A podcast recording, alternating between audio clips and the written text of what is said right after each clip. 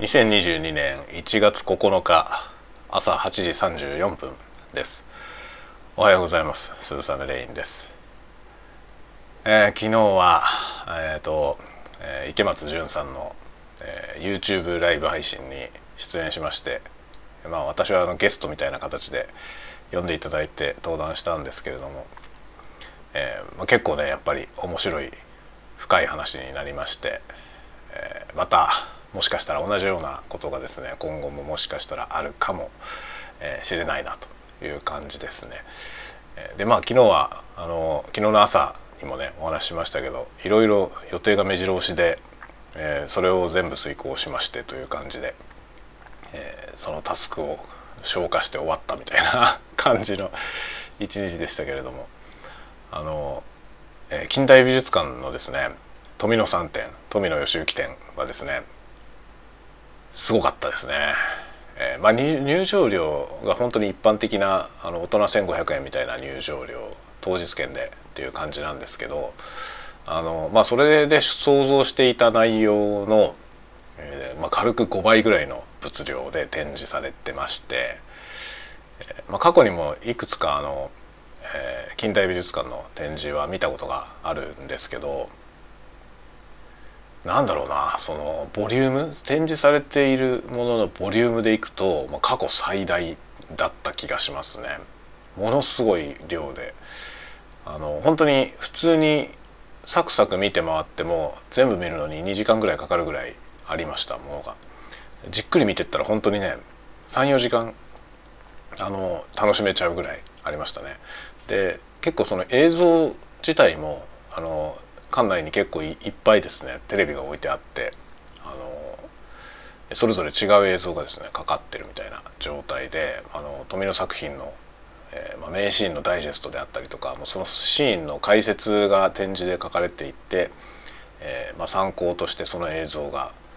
流れてるみたいなそういう風になってましてその映像もあの全部は全然見てないんですけど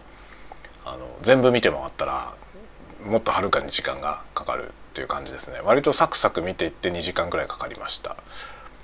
すごいボリュームです。なんかこれからあの他のところにも、えー、移動していくみたいなんで是非お近くに来た際にはですね足を運んでみたらいいんじゃないかなと思いました。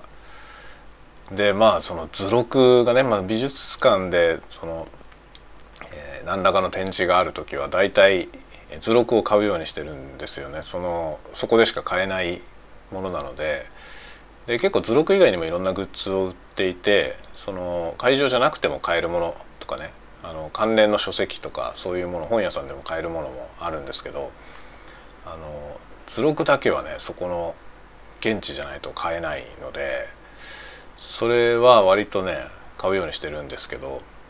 今回その図録とパンフレットが別々になってましてしかも図録が4400円もするというね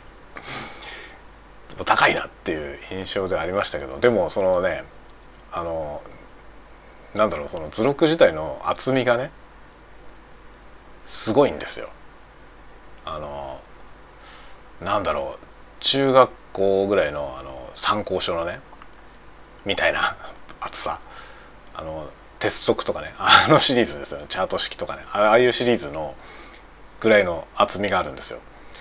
なのであの4400円はですね、まあ、金額的には結構大きいなっていう印象ですけどあの、まあ、その本のボリューム感からいくとむしろ安いぐらいでした。でまあでもねそれとねパンフレットが別になってるっていうのがねでパンフレットも2,000円近くしてでそちらはまあその妥当な感じそのああいうところでねパンフレットとして売ってるものとして妥当なぐらいの大きさ感なんですけど、まあ、2冊買うとね、えー、6,000円超えみたいな感じになってきて、えー、なかなかもう他のグッズとかねあんまり買う余裕なくなっちゃうぐらいの、えー、ものでありましたけど、まあ、図録だけ買って、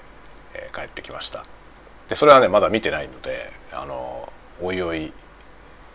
内容をね読んで、えーまあ、じっくり追体験していこうかなと思っています。はいというわけで今日はですねあの昨日そんな具合にほとんど、えー、小説の方が進んでおりませんので今日はひたすら小説を書くという一日に、えー、したいと思っていますまあでも子供たちが 家にいますので、えー、そんなにね、えー、100%集中して小説書けるような状況ではないんですけど、えー、まあ、なるべく進めないともはや間に合わない ということで頑張って書きたいと思います。はい。じゃあ皆さんもですね、えー、ちょうどあれですかね暦通りの方は3連休の中日でありますので、